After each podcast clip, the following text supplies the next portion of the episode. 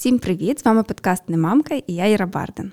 Сьогодні в нас в гостях е, хіп-хоп-виконавець і концертний директор виконавця, за сумісництвом е, вірна дружина і мама е, синочка Ксенія та Назар Хасан. Ну, привіт. Привіт. Ой, Ми вперше записуємо в трьох. Ми теж, якщо чесно. Слухайте, ну прикольне в трьох у нас. Дай Боже кожному. А так дружно вміти поспілкуватися з дружиною, з чоловіком в одному подкасті. Ну, для Ксані це вперше. Е, ну, принаймні, ми так вперше даємо інтерв'ю. Тако полялякати за столом то можна, але також, щоб давати, знаєш, як в вигляді інтерв'ю, щоб хтось з нас сидів. Дивись, ти можеш стати сьогодні перший раз свідком того, як ми сваримося на люди. То при тому, що ми не перший раз бачимося, але свідком може стати тільки сьогодні. Ну, взагалі, е, не треба давати інтерв'ю. Я думаю, що треба посидіти за столом. Файно. Формат подкасту такий, що е, згадуємо, як оце ми пили вишнячок, і О, так само говоримо. Я згадала, щойно, що я його мала привезти. Сорян забула. Мій косяк, мій. Е, я на початок відразу таке питання щось придумала собі складне і глобальне е, про ваш переїзд до Львова, та як ви покинули Київ е, з початком війни. Розкажіть, причому мені дуже цікаво бачення вас обох, тому що Ксюша в декреті фактично була. А ти хас працював, активно працював на радіо, на телебаченні. Тобто я розумію, що це рішення для кожного з вас було е, різним, угу. але при тому спільним. Ну, дивись, то було з моєї точки зору, так як я тоді в той день прокинувся першим, то для мене. Е- для мене це було взагалі якось не дуже зрозуміло, тому що я вже змучився розказувати всім історію про те, як я подумав, що це сусід гаратає брамою угу. в цьому в нашому Ви дворику. Ви мешкали під Києвом. Так, ну це ну грубо кажучи, це вже можна вважати, що Київ, бо буквально ну от угу, угу. коротше, Софіївська борщагівка. Хто розуміється, хто не розуміється, на карті може глянути. Ну суть в тому, що коли почало гаратати, я думав, що це сусід брамою стукає в нашому ЖК. І я не так не до кінця зрозумів. А так як я працював на ранковому шоу на радіо, і відповідно я прокинувся в четвертій ранку, то я зрозумів, що щось відбувається, аж коли вже вийшов з е, з під'їзду, і коли сів до водія в машину і спитався, кажу: Льоша, що відбувається? Він каже: Та війна вроді. І ми, mm-hmm. і я ще навіть спокійно, не як спокійно, не дуже спокійно, але в дорозі видзвонював всіх своїх співробітників для того, щоб зрозуміти, що відбувається, і кожен не міг якось прямо сказати, кожен не ішов на роботу, бо щось там його болить. Uh-huh, типу, uh-huh. ніхто напряму не пояснював, що як до чого. Це було ранок, і всі пабліки там в Телеграмі, в Вайбері вони всі мовчали. Ну, але я, мені здається, з машини вийшов буквально через 15 хвилин, просто набрав Ксеню, вони ще з малим спали. Uh-huh. Ну і все, просто сказав, що почалося. Збирай тихенько речі, без кіпішу, їдете. А ти залишаєшся? Ну, ми так вирішили. Ну, окей, це теж е, ну, це рішення, це позиція, я його розумію. А для тебе як це все виглядало? Е, для мене це виглядало дуже страшно, тому що коли ти вже прокинувся і чуєш вибухи, десь реально там були чутні вибухи. Я стала і і довго не могла збиратися, дивилася на малого, як він спить. І і в нас ну, в нас не така велика квартира. І весь цей час, поки я збирала речі, я дивилася на нього і думаю, Боже, блін, це так круто, коли дивишся, а ти спокійно спиш. І в мене в голові така думка: цікаво, чи чи буде ще колись так, чи буде ще колись так, що він буде просто спокійно спати, я буду просто спокійно на нього дивитися. Або чи буде так, що коли він буде спокійно спати, і ми будемо спокійно на нього дивитися вдвох і я не знаю, про щось мріяти, чи я не знаю. І і, і речі, ви б знали, що я не збирала. Це просто це це людина, коли в стресі, не, не дарма нам казали, збирайте тривожну валізку. Да, Оці uh-huh, чутки uh-huh. там ходили по інтернету, там по телебаченню. І я собі думаю, ой Боже, що ви мені розказуєте? Зберу, коли вже петух в сраку, як то кажуть, вибачте, клюне. Я назбирала таке, що якби хтось побачив, подумав, що я якась божевільна. Нічого потрібного, ну просто нічого потрібного, що попало, не збирала. Ну і в той момент розуміння, е, що брати, на який час брати, е, так. взагалі не було. Тому що ми теж збиралися до Польщі, ніби я дуже так тверезо пакувала речі, але е, весна в Гданську прийшла раніше, ніж ми думали, і мені довелося половину гардеробу оновити там. Бо я, виявляється, не взяла нічого корисного. А я взяла все малому, одяг весь зимовий, літній, весь весь, а собі нічого Ну, я ж, Мгм. я ж мать, як то Мгм, кажуть. мгм. Все Тому- дітям, все та, та. Тому в одних штанах проходила місяць, а дитина собі нарядна в обід зранку і ввечері в різних нарядах.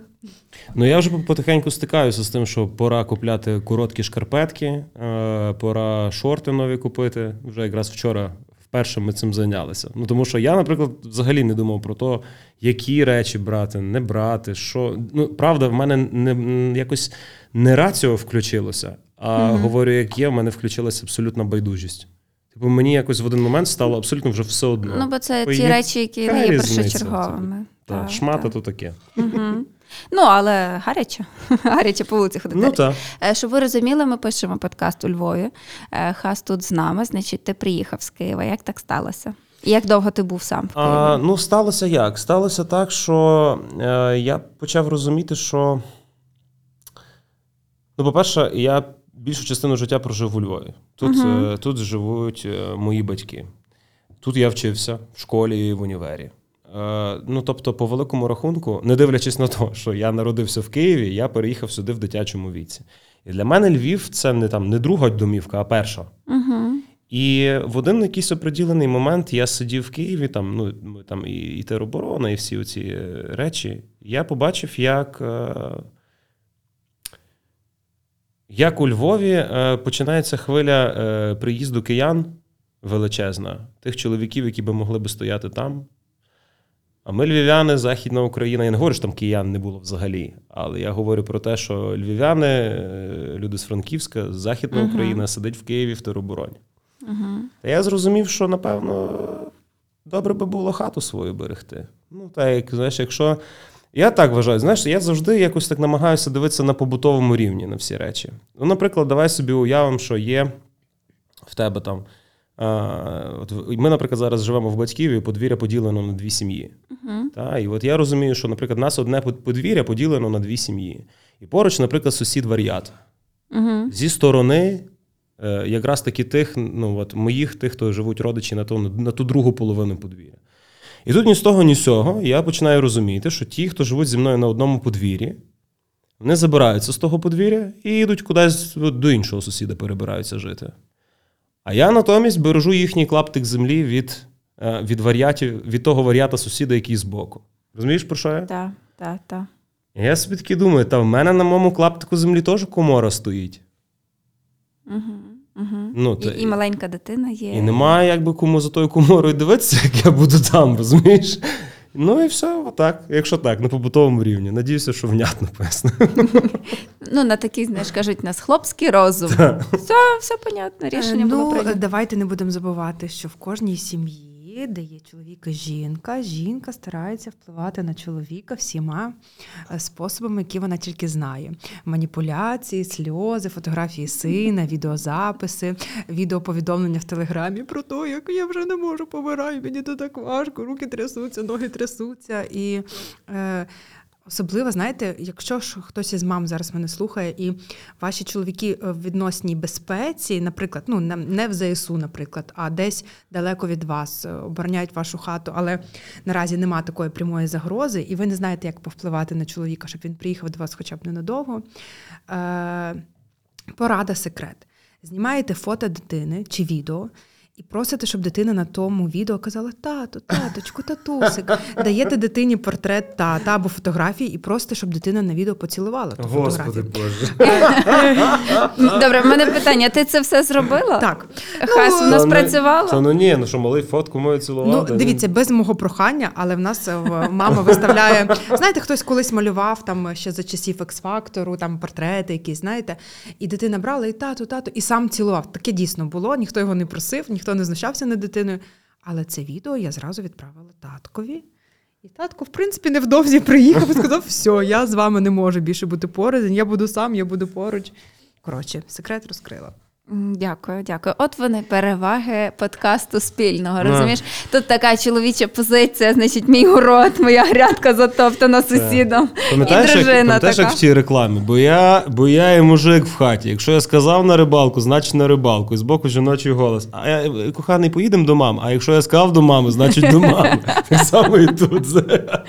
Ну, Але у вас щасливі гармонійні стосунки. До, них, до них ми ще повернемось.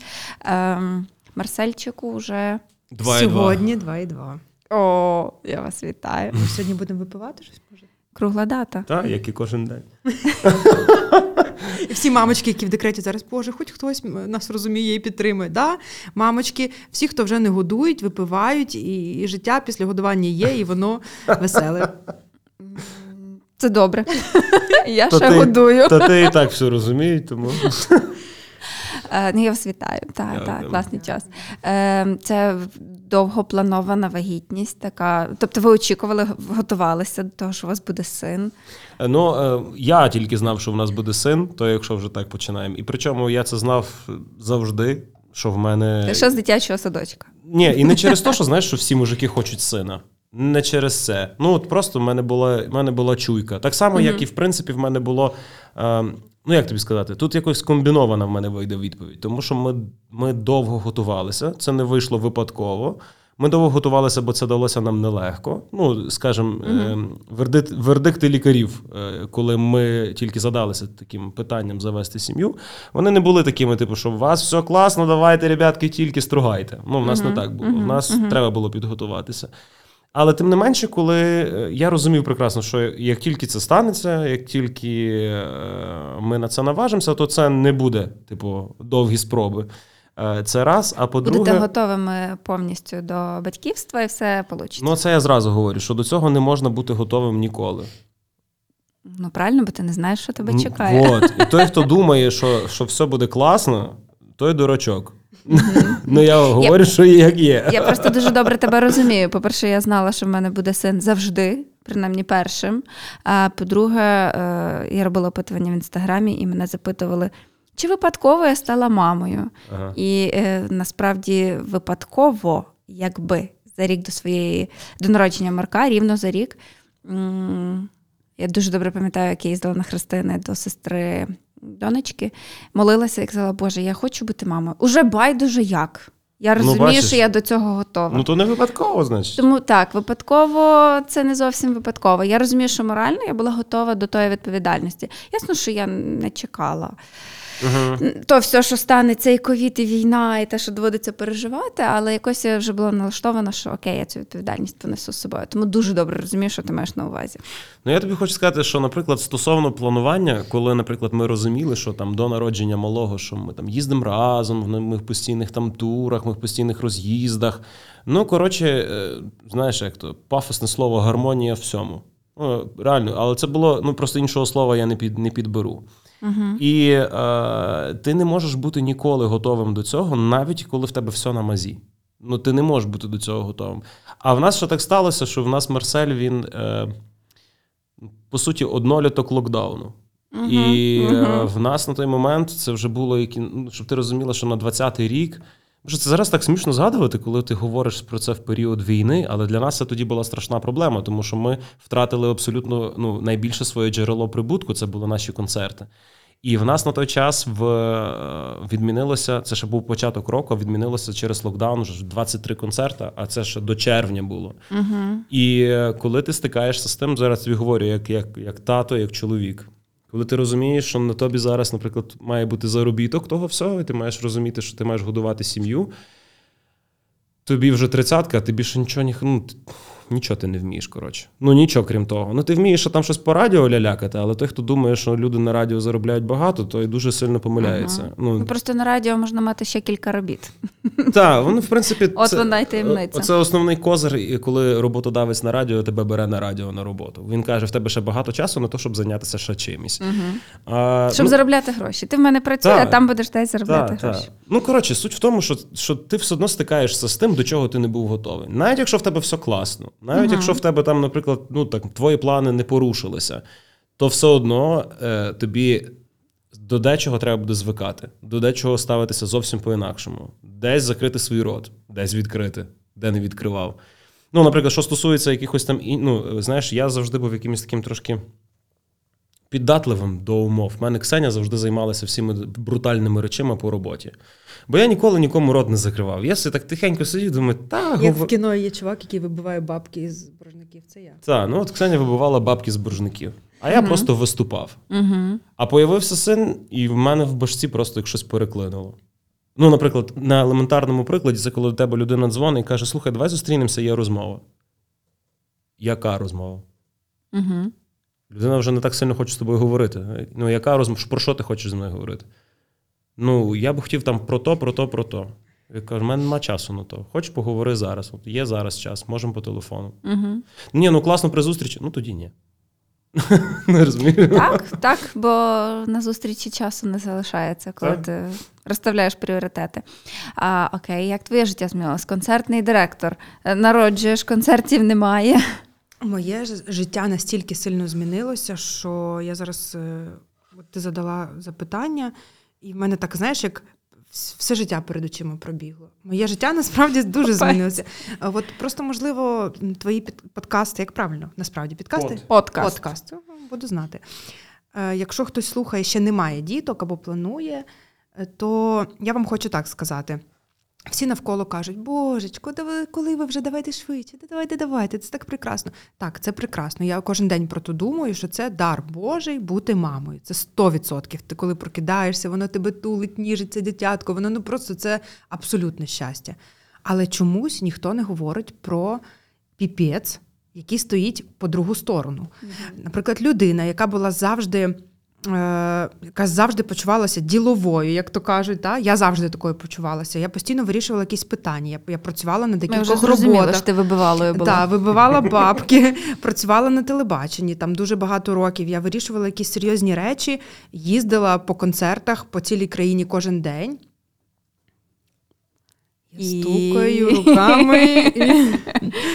Коротше кажучи, і коли в один день ти залишаєшся в квартирі з дитиною на руках, і ти не можеш ну, собі дозволити кудись поїхати. Ні, ми планували, звичайно, перед народженням дитини, що ми будемо брати малого і, і просто їздити по країні з ним. Ми ж такі класні, сучасні, легенькі батьки, які з собою дитину там чуть ли не під сценою грудьми покормлю. Ні, бо почався ж коронавірус. Куди ти дитину попреш? І скажу чесно, е- не готувалася до таких відвертостей, але я пережила справжню післяпологову депресію. Я вживала медикаменти, Мгм. серйозні антидепресанти. е, Дуже довго. Сумісні з ГВ. Так. Е, І плюс до, до цього всього гормональна терапія. Мгм. Це на мене дуже дуже ну, повпливало. Звичайно, я тішилася. Я ну ніколи в мене на думці не було, Боже, як же ж я поспішила? Ніколи, бо це ну, дійсно була планована вагітність.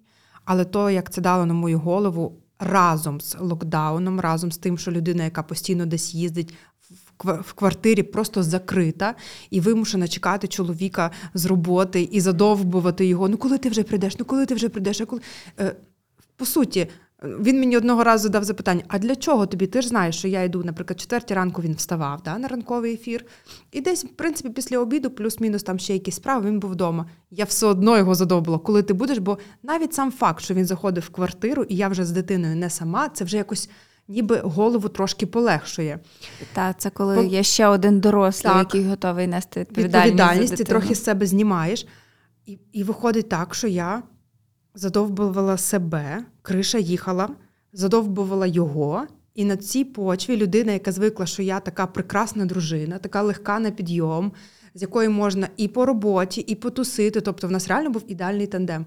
Ми стали один одного потрошку вже нервувати. А потім не потрошку, не потрошку, не потрошку. Слово ну, передаю тобі. І, Ха- і Хас щось зробив. А, та ні, ну, нічого такого не зробив. Тут більше, знаєш, потім просто сталася одна така штука, яка е, повпливала на нас докорінно. Я з телека, я з радіо пішов на телек. І в мене на телеку робота була пов'язана з відрядженнями. І я Мгм. розумію, як це виглядало зі сторони, коли Ксеня сидить вдома, а я продовжую кататися, як каталися ми колись разом. Ну тільки е, це тяжко пояснити. Знаєш, е, ситий голодного не зрозуміє. Угу. І коли е, люди чують цю приказку, вони про що думають? Що найбільше бідний той, хто голодний. Ні, в даній ситуації бідні двоє: і ситий, і голодний.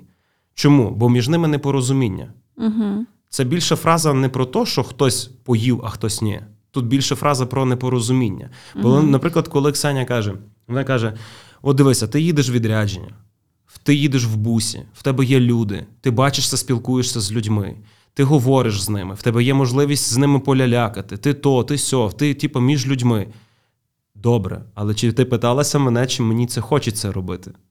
Ні, я не я ніколи не хотів працювати на телеку. Ніколи. Він мене бісив страшно, тому що це бред, це не робота. Це просто фіглі-міглі, як казала моя бабуля. Розумієш? І ти їздиш з людьми, які гарують, як на плантаціях. Кожен з них незадоволений тим, що він робить. І на телеку я почав прокидатися в третій ранку, а лягати спати в першій ночі. Я одного разу порахував, що в мене за півтора року життя я спав 5 днів по 6 годин. Тобто за півтора роки в мене тільки 5 днів було, коли я спав 6 годин. Все решта в мене було менше 4. І, типу, і, і я в той момент я розумію, що ну, я не маю права пожалітися, бо я приїжджаю, я бачу, типу, знаєш, таке сіре обличчя вдома, яке каже: я сиджу вдома і ні з ким не спілкуюся. Я приїжджаю і собі думаю, та я спілкуюся, але від того ніяк не, не мені ніяк Але не не з легше. тим, з ким хочеться. Так, ну бо я не хочу працювати на телеку. Я хочу їздити. Я обожнюю дорогу, бо дорога це правда мій дім. Але я люблю, коли я приїжджаю в місто, виходжу на концерт, гаратаю концерт і сідаю да- назад собі і їду. А не коли я знімаюся в полях, в болотах. Ну, типу, знаєш, на відео воно виглядає все чудесно. Тому що, коли, наприклад, я знімав відео щоденник, і потім, наприклад, коли зараз в період війни ти дивишся, передивляєшся його і думаєш, боже, яке насичене життя. Ти літаком керував, і квадроциклом по, Олесь... по Олешківських пісках катався. І ще там, та, я це все робив. Але це було забагато на відрізок часу. Це по-перше, а по-друге, це не було. Знаєш, ну, наприклад, якби я взяв Ксеню малого, і ми поїхали разом подорожувати по країні, і разом би це робили. Чудово. Але коли ти їдеш, і в тебе нема часу на то, та ти зняв це, ти зняв це класно для репортажу, ще там для чогось ти показав одне, друге, третє. Але в результаті ти просто, як оцей пес на панелі, на панелі приборів, тою головою махає. Отак ти все своє життя і тою башкою трясеш в тому бусі, і ти їздиш по країні. Я не прибідняюсь, я просто говорю, що коли ситий і голодного не розуміє, Е, це Я, ні не я тебе так, переб'ю, але мені здається, що ти зараз говориш позицію дуже багатьох татів і чоловіків. Е, Ми перший подкаст писали з татом, він айтішник. Мгм. І от я зараз з тобою спілкуюся, і я прям відчуваю настрій Романа, який казав: от, ну шариш, а він вдома працює. Тобто почався ковід, він працює вдома на балконі. Мгм. Каже, я сижу на цьому балконі там кільканадцять годин. Потім вивалюєшся з цього балкону, типу поїсти і спати. А тут ще коротше двоє дітей. Жінка, яка цілий день на тих дітей там кричить, каже: Роман, зроби вже щось. І він каже, я такий змучений, дивлюсь на це все розумію, що вже сил немає. Яка би робота не була, е, позиція чоловіка, мужчини в сім'ї, в стосунках. Все-таки вона залишається незмінною, ким би ти не працював, і як би воно не виглядало збоку. То правда. Так, багатьом мамам це буде, напевно, дуже корисно почути, бо все-таки а, мамам здається вдома, що той чоловік нічого на роботі не робив, прийшов і каже, що змучений. Розумієш? Як так можна? Ти теж так думала? Я так не думала, бо для Окей. мене прокинутися в третій. Ну я не розумію, як він взагалі вижив. Я теж. Так, бо то, що він, наприклад, постарів, Мгм. це я побачила, і це мене дуже налякало, бо я думаю, ладно, я постаріла, я народила, я з дитиною, я там то все, це грудне вигодовування, воно вимотує, ти не спиш. А як він то витримав, я не знаю. Але мені здавалося, що він же мусить бути сильнішим. Він же мусить і за себе, і за мене, і за того хлопця, як то кажуть, і підтримувати, і жаліти мене. Але людина. Ну, по-перше, ясно, що кожна дбає за себе в тому плані, що е, не може бути так, що людина нещасна. І в той момент вона думає, Боже, це ж і моя Ксенічка нещасна. Це ж, напевно, я напевно включу зараз режим само, як то, само, Самознищення. та, та, самознищення, але подбаю за Ксенічку, яка так сильно страждає. Ну, кожного в цій ситуації можна зрозуміти. Але я думаю, що всі вже зараз між строк зрозуміли, що це в нас був період, коли навіть був такий період, що ми навіть вирішили, от він приходить з роботи, ми сіли один на одного, подивилися. Ми навіть, ну, ми навіть вирішили деякий час не, не обговорювати, бо ми чим обміняємося? Негативом. А я сьогодні їхав, сьогодні була важка зйомка, там така людина, сяка людина, змучився, дорога. А в мене так він сьогодні плакав, один зуб прорізався, кричав температуру. Ну, обмінятися негативом, ми вирішили, що вже просто нема змісту, бо ми двоє виснажені, як я не знаю. І в той момент сталася історична подія в нашому житті. Це коли ми вирішили знайти няню. М. Ясно, ми, ми не з тих е, там людей, які можуть собі там позволити. Навіть не, не в грошах справа, да, не, не можуть собі дозволити няню на повний день. А справа ще в е, самовідчутті. Я не готова була віддати дитину там людині. зранку до вечора. Але я готова була познайомитися з якоюсь класною жіночкою, яка би приходила пару годин декілька разів на тиждень. і дала мені змогу помитися або сходити в туалет без дитини. Це це, Мгм. це була Ну, головна це мета. потреба. І ми знайшли таку жіночку ідеальну, просто яка була ще нашою сусідкою, яка просто приходила в гості там перший місяць. Він звикав. І ми знайшли класний компроміс. Вона забирала Марсельчика гуляти. Я бачила у вікно, що вони роблять. Година, дві-три, максимум, два-три рази на тиждень. І я думала, боже, зараз я почну працювати з дому онлайн. Ні, перші три місяці просто вони виходили з хати, і я лежала і плакала від щастя, що я не знаю, чим мені зайнятися. Включала по десятому колу відчайдушних домогосподарок, об'їдалася солодким, і, і, і це дуже допомогло. Тобі як? Відійшла. Я Відійшла. взагалі хочу тобі сказати, я ніколи не міг подумати. Ну не знаю, може чоловіки просто до цього трошки по-іншому ставляться. Е, я одного разу включив спостереження, коли ми дивили, коли, коли коротше, вийшов в двір і побачив, як інші мамаші гуляють з дітьми. Угу. І я не знав, що це така велика проблема, коли е, мама іншій мамі ставить питання, а ти знайшла няню через те, що ти знайшла роботу. Та йо пересете, а вона не може знайти няню просто для того, щоб побути сама. Я, ну, я не поняв. Я, Мгм. ва, і ви мене вибачте, кубіти, але у вас взагалі нема солідарності одна до другої. Це правда. Взагалі нема. Мужики, мужики Стоп, якось... я взагалі тут. е, чому тут солідарність? Я не Це я не знаю. гарно себе так поводити. Я не знаю, я не знаю. В особисте життя Тут навіть не в тому справа. Тут втручайся, не втручайся, але ти, та ти сама.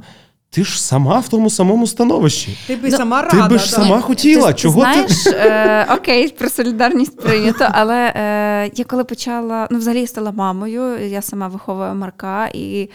Боже, мама, приїдь з роботи, приїдь з роботи, я вже не витримую. Я була налаштована на три місяці. Тобто я була вагітною, я народила. І в мене така була установка, що перших три місяці я повинна протриматися. Я зовсім не подумала про те, що я буду робити наступний час. Ну, тобто, Мгм. це було безглуздо з моєї точки зору. Потім я до півроку не могла теж знайти себе. Я була настільки загублена, я працювала паралельно. І я просто дзвонила і казала: мам, все, приходь. Мій тато до половини року малого теж не, не допомагав. Він казав, що це надто маленька дитина. Він хіба там до церкви ми ходили, візочок мені возив. Е, і це дуже круто було, бо я теж могла сходити до церкви, поспівати. Я в хорі співала. Е, я настільки істерила, коли не було когось поряд, щоб мені вже допомогти. А мама пізно поверталася з роботи, я така все купаємо і кладемо спати геть з моїх очей. І через півроку материнства я почала задумуватись: а чому ніхто про це не говорить? І от те саме питання. Я кажу, народ, це дуже кльово, це такі відчуття, це такі емоції, це така справжня чиста любов, і це так важко. Це настільки було для мене складно, що я почала про це говорити, я почала про це писати. Е, Тому я вирішила записувати подкасти, щоб ту тему піднімати і обговорювати там, як оце все проживати. І питання, чому ніхто про це не говорить? Ну тому що в нас є інстаграм, вибачте, в якому все дуже ідеально. В якому все настільки перфектно. Коли я питаю свою маму, вона каже: Я вже не пам'ятаю, як то було. Ви такі чемні діти були. От Марков тебе такий нечемний, а ви такі були. Кажу, мам, то пройшло 30 років. Ти просто не пам'ятаєш. Я вже теж забула, який він був е, рік тому.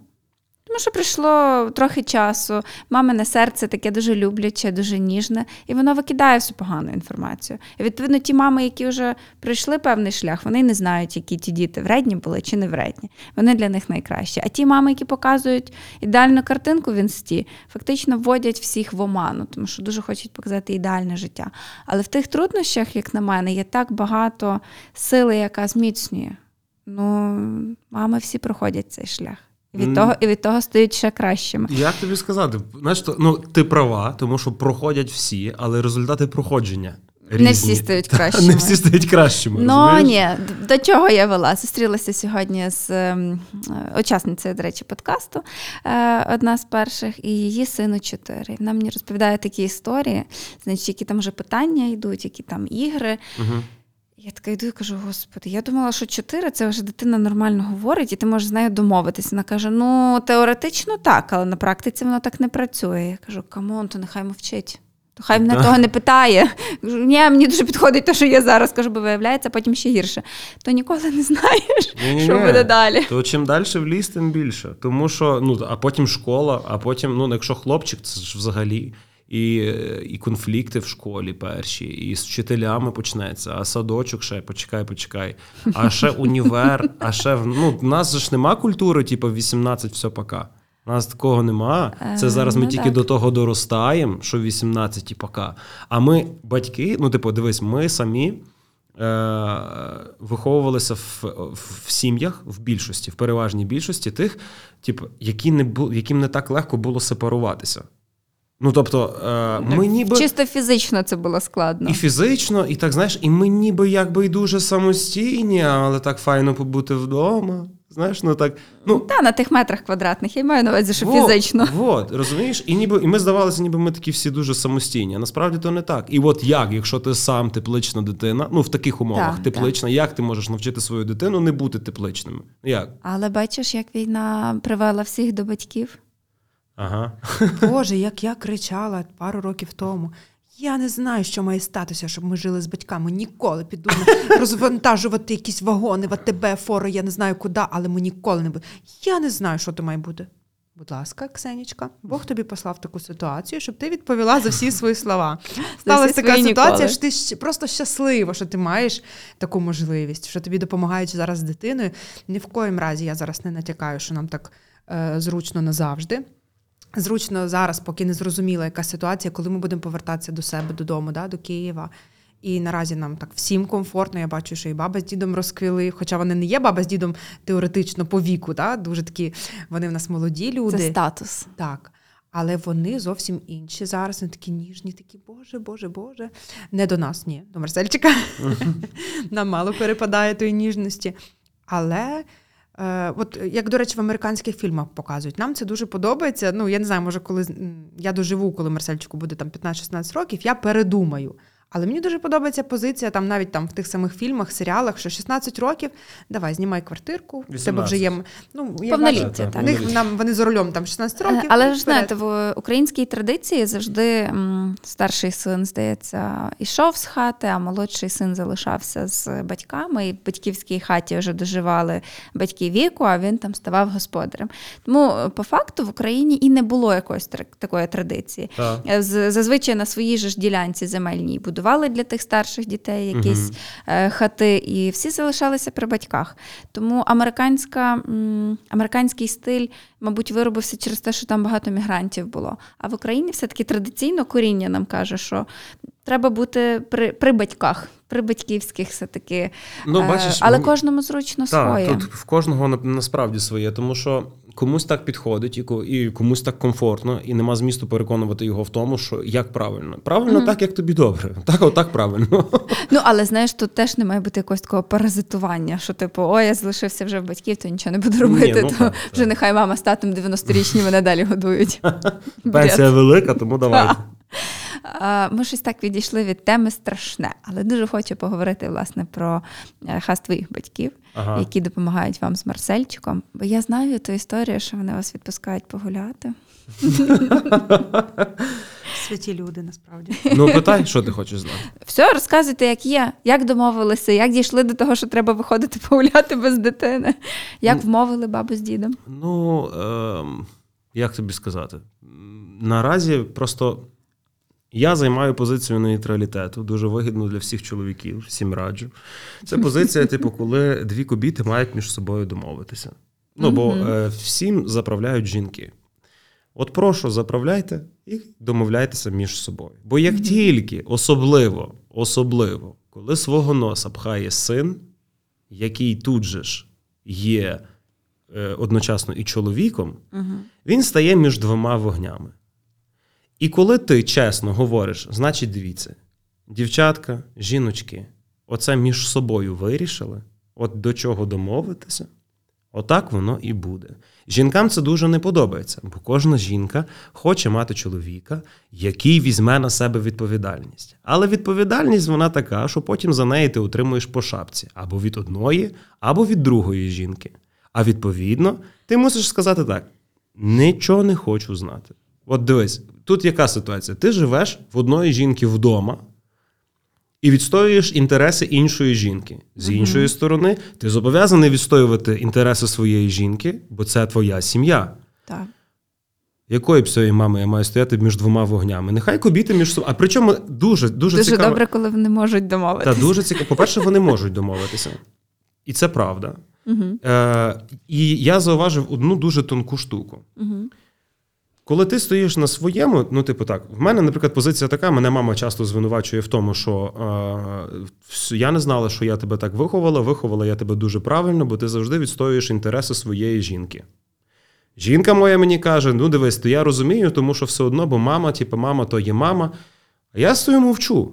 Розумієш? Та добре, і ти права, і ти права. Всі молодці. Я поясню, чого так. Тому що як тільки дві жінки між собою налагодять зв'язок, ти там стаєш зайвим.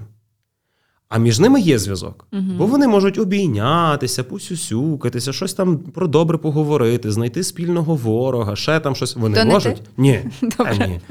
Розумієш, вони можуть це зробити. А відповідно, коли між ними якась кішка пробіглася, а ти стаєш між ними, все, ти будеш винний. Рано чи пізно, або для тої, або для тої, ти будеш. Звичайно, дивись.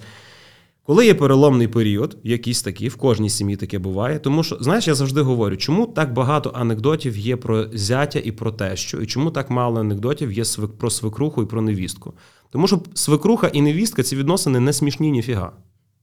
Ну, це завжди якась проблема. Завжди. Про зятя і про те, що це деколи буває смішно. Про свекруху і невістку це ніколи не смішно. Я вибрав для себе позицію. Я за свою сім'ю. Якщо, наприклад, Ксеню десь щось задіває, збираємо манатки і їдемо. Угу. Це ну, в мене ніколи не бувало таких демократичних рішень питань. Я завжди радикальний. Це може подобатися, може не подобатися. Я не 100 баксів, щоб подобатися. Ну, от таке, навіть якщо це стосується відносин з мамою. Угу. Але якщо це стосується якихось побутових речей, Угу. що, на мій скромний погляд, є дреб'язковими, то вирішіть це, будь ласка, між собою. Я за цей час зі своїм відчимом пива поп'ю, а ви поки повирішуєте. Дивіться, от ми між собою можемо вирішити це питання. Я, наприклад, зі своїм відчимом легко. Йому щось не підходить, мені щось не підходить. Ми в сторонку відійдемо, Поговорили. пиво відкриємо. Я поясню, що я мав на увазі. Він пояснить, що він мав на увазі. Все. От, будь ласка, купити вам щось там, не фраголіно чи ще щось. Прошу, будь ласка. Я хотіла спитатися, думаю, дівчата, може, теж щось треба купити. А, Дівчата все мають, навіть більше, ніж хлопці. Е, насправді, якщо так коротко, то всяке бувало. Я думаю, у всіх жінок, хто слухає е, тебе подкасти, то всі, більшість має, напевно, свекруху. І всі знають, що це дійсно не смішно. Бувають такі ситуації. Мгм. І в нас так само це не, не є смішно, бо е, е, оцей період, е, допоки ми подружилися, був в принципі швидкий, Мгм. але він не був легкий, бо е, мама в нас, вона така жінка дуже, ну як то сказати, вона не є е, проста. В якому сенсі? Це, по-перше, дуже поважна людина, має поважну професію. Попробуй, домовся і якось перехитри психотерапевта. Це ніфіга не легко, особливо коли ти молодша за неї людина. Але так сталося, що ми зрозуміли одну істину: ми, бляха, настільки схожі по характеру, що якщо в нас є якийсь там шурпур е- розбіжності, то це тільки через це. Угу. Е, і коли ти це розумієш, ну не зря ж він вибрав мене. Ну, бо ну щось таке, мамине він мені побачив 100%. І коли ти це розумієш, ти розумієш, Боже, як можна цю жінку не любити чи не поважати? Особливо, як народився Марсельчик. Я зрозуміла таку річ. Ти, коли бачиш, або навіть десь ненароком підглядаєш, як мама спілкується е, з Марсельчиком, ти думаєш, Боже, це, хтось так само любить, приблизно так само любить, як я. І коли мене а нема кажуть, що вдома, бабусі з дідусями ще ще більше, більше. люблять. і коли мене нема вдома, мене не то, що думка не проскочить, Боже, як ти моя дитина? У мене навпаки така думка. Я знаю, що найкращим чином, вибачте за подробиці, буде помита попа. Найкращим чином він буде накормлений, краще, ніж ми з Назаром. Він буде накормлений. І е, якщо щось буде загрожувати його життю, там чи ну наш, от наші батьки, от Назара, мама, відчим, вони зроблять все і навіть більше. І я це 100% знаю, тому. Всі там якісь конфлікти, чи от Назар розказував про якісь побутові, це навіть ну це може колись було. Зараз такого зовсім нема. Бо е, все-таки старші люди вони мудріші, і наша мама не виключення. Е, вона мудро сказала: роби, що хочеш. Ти хочеш готувати, Боже, я тільки рада, будь ласка, я з Марсельчиком. Робіть, що хочете, щоб я вас навіть, може, туди не бачила, йдіть куди хочете, гуляйте, де хочете. Я зі своєю дитинкою до побачення. Все. І ви так почали користуватися порадою. Ідіть, робіть, що хочете. Мені здається, ми навіть зловживаємо, чесно. Молодці. Ми просто не звикли, що так можна, тому ми щупаємо. Ну. Да? Ми як діти стали. Це, до речі, от, от він регрес, коли ти починаєш з батьками жити. Ти стаєш як дитина, і ти починаєш щупати, скільки тобі можна. Знаєш? До речі, так. Е, Боже, коли я почну щупати, так. Мушу взяти консультацію поза Вже подкастом. починай.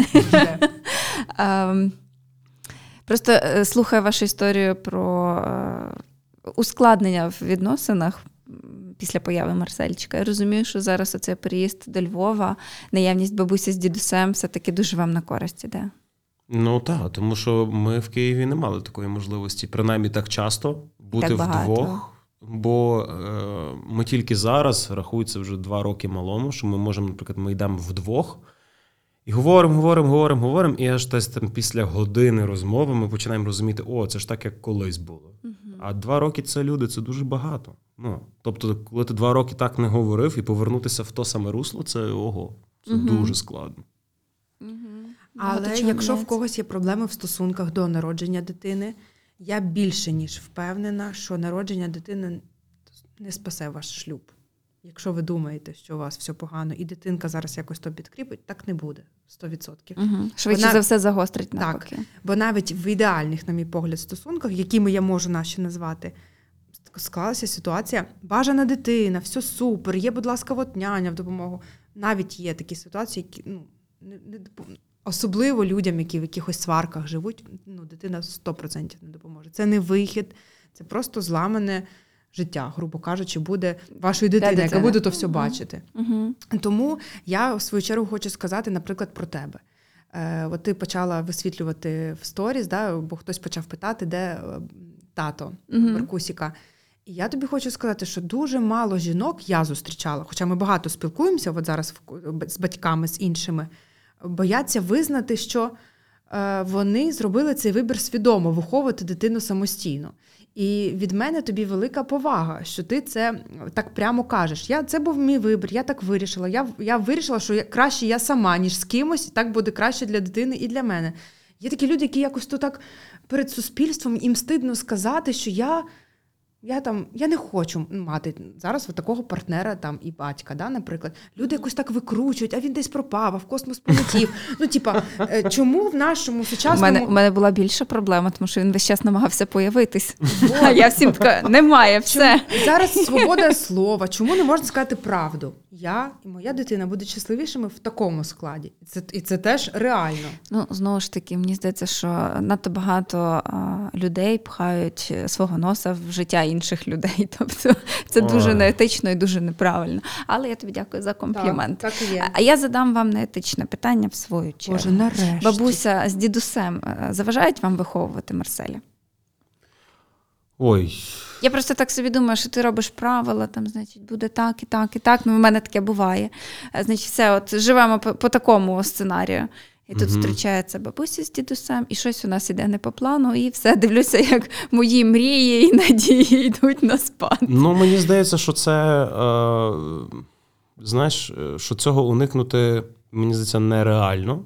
Тому що е, все одно в кожного е, дорослого, який бере на себе опіку за дитиною, в нього є своє бачення. І якщо, наприклад, бабуся з дідусем, знаєш, скільки в нас нас таких, а, кому бабусі заміняли батьків? Чому? Тому що нема батьків, вони перебирали це на себе, вони приміряли на себе цю сорочку і відповідно виховували так, як вони хотіли. І, наприклад, коли наші батьки були зайняті чимось іншим, бабусі і дідусі як казали: ну, то ти хочеш, ну то бери і виховуй сама, але тебе ж нема. Так казали. Е, нічого не змінюється в той момент, коли батьків нема поруч. Все одно бабусі дідусі вони виховують так, як вони вважають за потрібно. Ну і звичайно, що це не подобається батькам.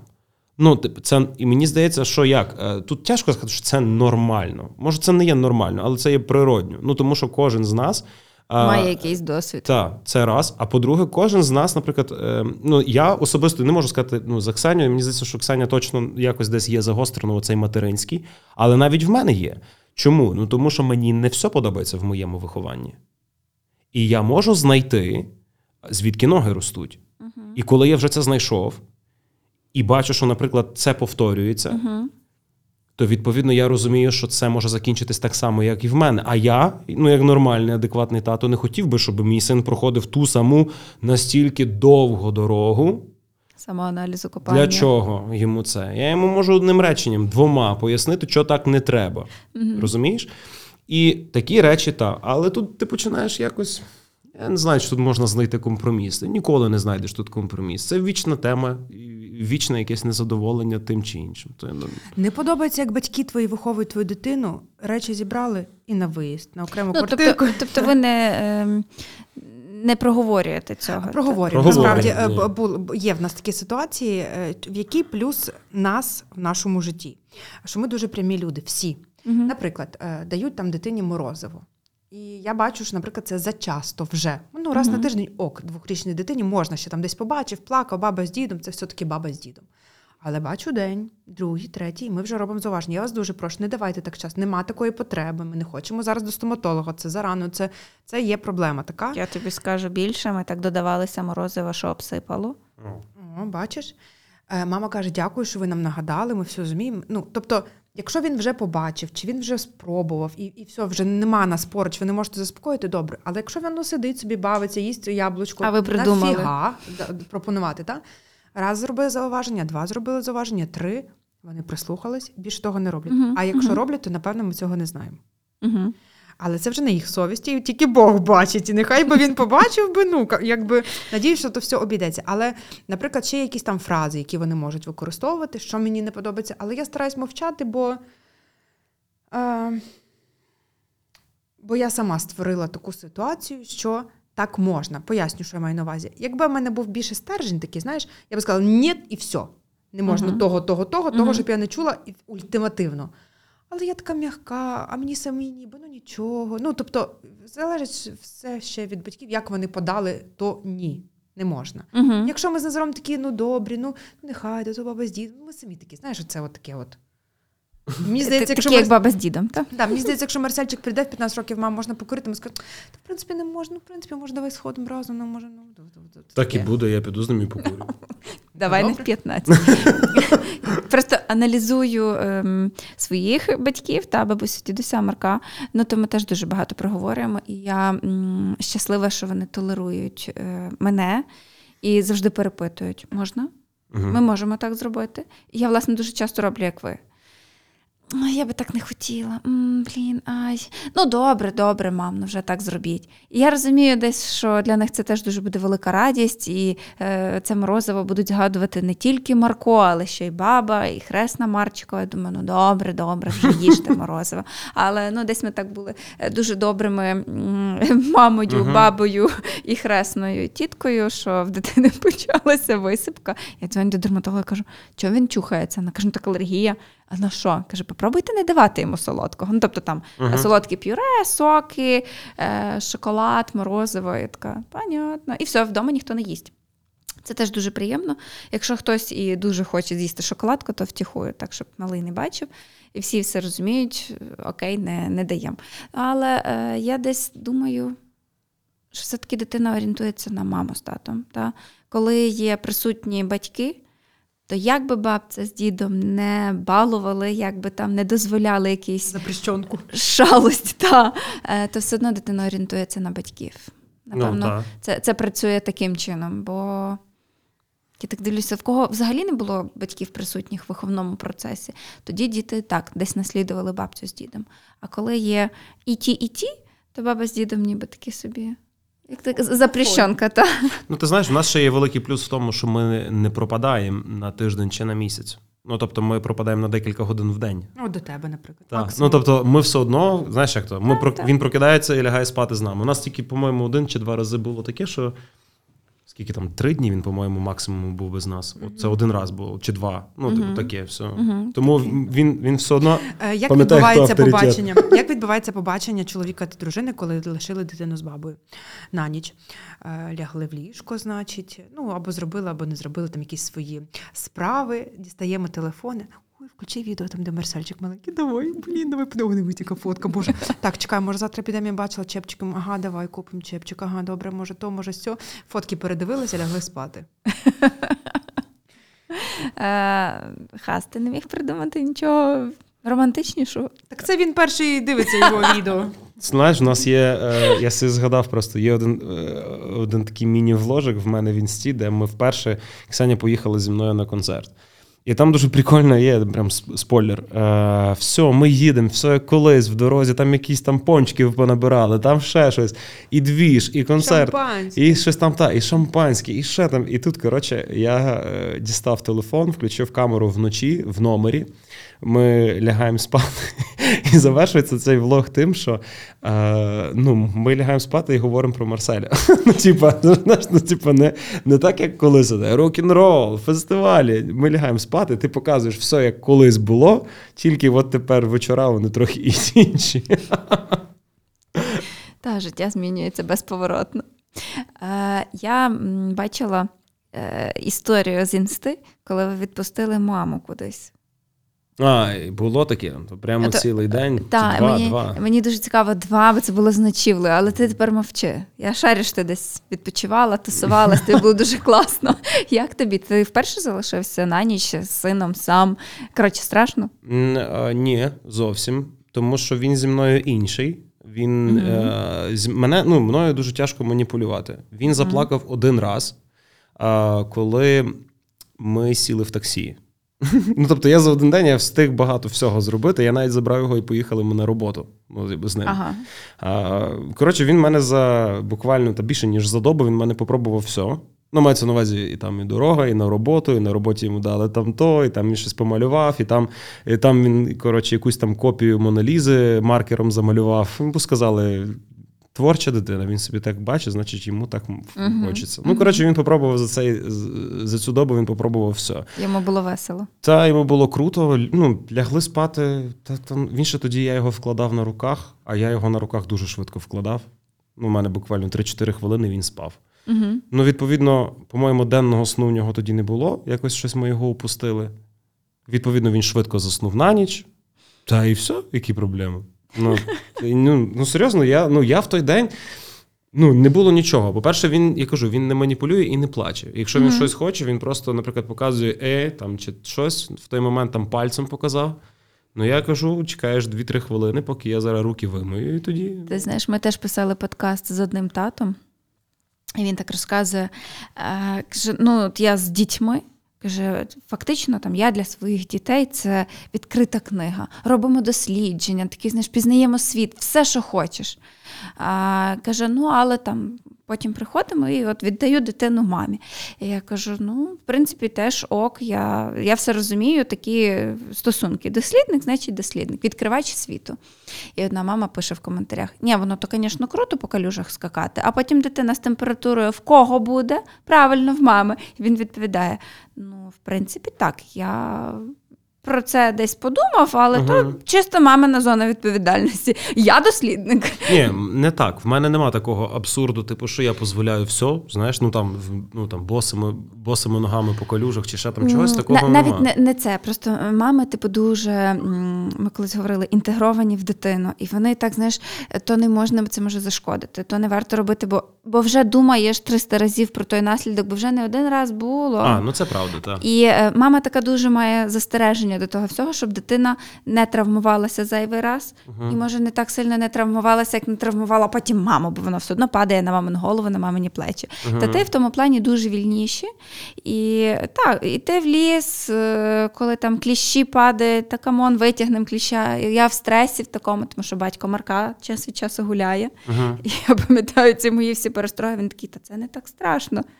Просто не роби цього, бо я зійду з Я не знаю, що що відбувається в голові в той момент, але це дійсно правда. Ну, наприклад, бо я розумію, що є ну, мені ще, напевно, не дуже пощастило йому зі мною, тому що я достатньо меланхолійний вдома, але, наприклад, що стосується якогось відпочинку, ну то я дурачок на всю голову. Там з мосту з мосту uh-huh. стрибнути, там uh-huh. на літаку полі... ну, ти таке. Е, але я все одно я за безпеку, я за те, щоб оцей адреналін, щоб він був безпечним. Ну, Тобто, не просто так ти стрибаєш там, не знати, за яку шнурок зав'язаний за ногу. Правильно? Ну, типу, щоб це було безпечно і якось і якось перевірено. Але все, що стосується е, дійсно з дитиною, це правда. Ти такий, ти просто відпускаєш. І я не знаю, з чим це пов'язано. Чи це пов'язано з тим, що тобі би хотілося, щоб тебе так відпускали? Може. Чи це ти хочеш якось закрити? Кожен кожен з батьків закриває якісь свої питання по відношенню там, і коли виховує свою дитину. І йому хочеться, щоб дитина там жила краще. І оце поняття краще в кожного своє. І то, чому чого бракувало. Там мене не випускали там після 9, значить гуляй до 9.15. Знаєш, ну типу. Скільки вліз. розумієш? Ну, я не знаю з чим. Ну, в мене так само є. Ну, типу, я, я хочу, щоб, наприклад, коли він зараз гуляв, я дивлюся за ним. Але щоб він не оглядався, щоб я за його спиною не стояв, і, і, як наглядач. А щоб не він- сковувати. Щоб він коли оглядався, то щоб мене на горизонті не було. Я десь там за кущом Просто стою. Маленька, маленька деталь, яка в розповіді, знаєш, як пройшов день. От я собі е, уявляю, Марко пропускає денний сон. Все. У нас летить режим. На наступний день у нас ну просто все. Він, значить, прокидається не в тій годині, коли він звик. Цілий день будуть істерики, сльози. І не дай Боже пропустити той сон. Ну як? Як можна денний сон пропустити? І Назар так легко розказує. Значить, там поїхали, тут побігли, прибігли ввечері, швидко заснув.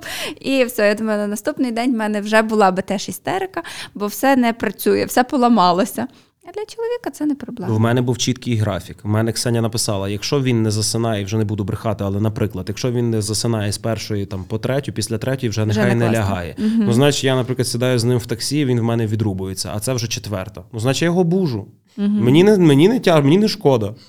Ну тобі, значить, дивися, мама сказала, я не знаю чого, але тобі не Але можна так. спати. Ну, типу, все, які треба. проблеми. І він такий прокидається, знаєш, такий, каже, дивимося, зараз їдемо, зараз тьотя Шарік дасть. Все. Ксень, ти відпочила? На наступний день авралу не було, режим не збився. Ні, Ні, все було шикарно, і я навіть бачила, як їхні стосунки покращилися. Тобто, Мгм. в них буває таке, Марсельчика таке буває, що сьогодні в нього любимий тато, а мама ні. Мгм. А завтра любима мама, а тато ні, не підходь. Попу сьогодні ти не миєш, тільки тато. Ну, Тобто в нього кожен день е, хтось любімчик. Тобто як султана Сулеймана в Роксолані. Мгм. Сьогодні ти зі мною йдеш, mm сьогодні ти зі мною йдеш. В нього бувають такі дні, коли, наприклад, він показує, я сьогодні сплю з діді. Все, значить, він лягає біля діді і спить тільки з діді. Я, так думаю, знаю. а ви двоє чекаєте, коли він вибере там бабуся або дідуся. А звідки ти знаєш? Я би теж так робила. От. І коротше, я до чого веду? Я веду до того, що я приїхала, і таке відчуття, що це не моя дитина. Це якась прийомна дитина від мого чоловіка чи від його першого шлюбу, я не розумію. Вони так туляться, вони так цілуються, обіймаються. Я, типа, тут така, знаєш, просто зайшла собі з базару, якась баба йшла. От. І я вже потім так, я вже починаю. Я вже в той день пам'ятаю, як я повернулася, я класно відпочила, я валялася, дивилася серіали, я сходила на масаж. Це був готель в лісі. Я там собі поспала. Перш... е, Вже тоді я завершила вигодовування. Це не просто я їхала, щоб не кормити, а вже було воно завершено. Я собі спокійно поїхала.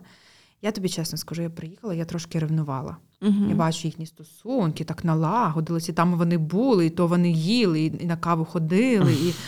Коротше, я трошки так приревнувала, і дов- довгий час я від них не відходила, бо я ж маю тут бути сама любима, головна. Ось. Але це, це круто. Я сама собі позаздрила, і от ти кажеш, я бачила у вас сторіс. е, Як ти їздила відпочивати, я сама передивляюсь час від часу ті сторіс. Бо це, це дуже круто. Це так круто, блін, коли. Блін, коли. Коли круто, так? Коли круто. У мене останнє питання буде про ревнощі. Клас. Ти зауважила, да, ми любимо всяке таке. Ну тут нічого екстра. Ну, от, от вас троє, двоє мужчин і одна жінка. Як ви ділитеся? Я розумію, що до інших жінок ти не ревнуєш. Ні, Тут і так чого? все зрозуміло. В ході розмови і так все видно. Я тобі скажу так. Е, я, я буду відвертим, е, бо я так привик, мені так легше. Е, дивись, коли, Не коли створювалася наша сім'я, е, а наша сім'я створювалася до Марселя. е, Мені було, мені було суперкомфортно, бо все абсолютно крутилося навколо мене. Угу. І, і мені це підходило. Це було дуже добре. І більше того, я не такий дурачок. Я розумів, що коли буде дитина, то буде все по-інакшому. І я перестану бути центром, і навколо мене перестане все крутитися. Я розумів, що буде тяжко, але не знав, що настільки. Е, я тобі так скажу: е, дуже тяжко було на самому початку, коли, наприклад, елементарно навіть, коли ти звик, що ти щось говориш, а тебе слухають. І мені тяжко було е, день, два, тиждень, два тижні, місяць, два місяці, коли я не можу договорити ні одну зі своїх історій, типу, яку я почав, я не можу договорити її до кінця. Я mm-hmm. починаю, і потім вже я розумію, що це ж типу, не зі зла. Я розумію, що Ксеня би рада була би, але ж малий плаче, і зараз ну, я ж не можу його перекрикувати, бо він він хоче він хоче уваги. Угу. До чого я звик? До того, що я перестав говорити. А для мене це було номер один. Ну, говорити, висловлювати якісь там свої там, емоції. Це починає заважати. Е, і це вже якось питання не ревнощів, а це вже питання якогось такого. Це вже, знаєш, ти вже такий. Ти починаєш е, ти починаєш звикати до до того, що що ти вже все списаний. Знаєш, Я тобі говорю, як є. Ну, це правда, це це ужасно. Е, ти такий розумієш, що так, коротше, це вже не має ніякого значення. Ну і буде отак. Ну, ладно. І я почав зауважувати, е, воно більше вплинуло на мене не в сім'ї, а в оточенні і в роботі. Раніше. Якщо, наприклад, я бачив щось, і мені щось, наприклад, не підходило, я починав висловлювати свою думку. А потім mm-hmm. я почав розуміти, що, напевно, раз мене в сім'ї не чують, то, напевно, і не варто мені десь щось говорити, якусь це. В даній ситуації на мене, не знаю, чи це так можна сказати, але позитивно повпливала війна. Я знов став радикальним, і я знов перестав боятися говорити. Не боятися, я почав розуміти, що то, що я говорю, це треба говорити. Ем, Тому, от я не знаю, чи це ревність. Це не ревність. Це більше знаєш, коли ти починаєш розуміти, що ти вже все. Типу, ти, в принципі, ну, твоя думка, або, наприклад, там то, що тебе зараз бентежить, воно зараз, як модно говорити, не на часі. Тобто я до, слова не на часі звик ще два роки тому. А ти стикнулася з ревнощами? Е, Ну, стикнулася з ревнощами. От то, про що я розказувала, що коли я бачу, що вони разом якось дуже злагоджено працюють вдвох, а я ніби така в сторінці, я трошки ревную, і я не знаю, кого більше. Це правда, я не знаю, кого більше. Вроді Марсельчика. Це ж мій синочок, це ж я народила, в якому сенсі він не до мене лізить. Е, і, і звісно, звичайно, що Назара ревную. Але сказати, що це на якомусь такому рівні, що я не можу сказати. Я більше ревную, е, наприклад, тата мого сина до роботи. Я ревную бо е, період, коли я рівнувала його до жінок, вже пройшов. Це було на таких перших етапах зустрічань. Тобто, коли ми одружилися, буквально через там півроку, коли устаканилось, що ми вже е, пара, подружжя, зникло в ноль просто. uh Я для себе все зрозуміла, я для себе переконалася в багатьох ситуаціях, що це просто. Це мене просто вимучує дарма. Ну, Це не має під собою ніяких підстав. І вже коли ми з ним пережили все, що тільки можна разом, я зрозуміла, що це просто не потрібно для мене. Ну, воно не викликає ніяких. Раніше це може навіть викликало якусь там ізюмінку. Ні, це все вже пройдений такий етап. Зараз я ревную тільки до роботи. Угу. Я розумію, що це звучить смішно, але я кажу, як є. Якщо він десь довго затримався, я вже так, ну вже без тебе вже не якусь не ну. Навіть якщо не приділюємо достатньо уваги десь так, як він хоче, але він поруч, і ми разом, і якось то і якось атмосфера вдома, що ми всі разом. Ну, коротше, дуже. Але в руб... А, до телефону ревную. Да. Боже, бляха, муха, це найгірший мій ворог. Це телефон. Ну, мені здається, що робота в телефоні тепер теж. Не тільки, не тільки ага. робота. Але коли я бачу його в телефоні, я починаю маніпулювати. Що там в тебе таке? А що там в тебе робота? А кому ти пишеш? А ну насправді мені не цікаво, кому мені просто головне, щоб увага була тут, або на Марсельчикові. Або я починаю якісь там всякі йому маніпуляції казати, щоб він той телефон поклав. Коротше. Працює. Не, ні, не дуже працює. На мене маніпуляція, ти чого? Трішки погавкою, погавкою, та я заспокоюсь. Але ну, бісить мене твій телефон страшенно. Ти робиш все, що можеш. Я вам дуже дякую за цю розмову. Дякую а ми тобі. тобі дуже дякуємо. Мені здається, е, ми сьогодні проговорили найбільше про стосунків батьків. Знаєш, не з дітьми, бо ми зазвичай говоримо батьки-діти, ага. а зараз е, класно дуже вийшло. Я дякую, дякую, що ви такі щирі відверті. А я тобі дякую і хочу тобі сказати, що якщо ти будеш запрошувати ще пари, або якась пара це буде слухати, то я хочу е, чесно сказати, що це знаєш на що мені схоже. На сеанс сімейної психотерапії. Тільки хотів сказати в натурі. Боже, це жахливо. Ні, це прекрасно. Бо е, де би ми так з ним сіли, кому би ми так висказалися, як не зараз? Ну кому? Я дуже радію. Так, і надіюсь, це буде справді комусь корисно, знаєш, послухати, зрозуміти, що о, в нас так само, ми не, не хворі. Ми, ми нормальні. Ми ще не розлучаємося, це так у всіх. Так, так. Дякую. Е, Я залишу посилання на ваші сторіночки, зможете стежити за е, діяльністю концертною, коли вона відновиться, врешті-решт. Дякую. Е, Всім па-па.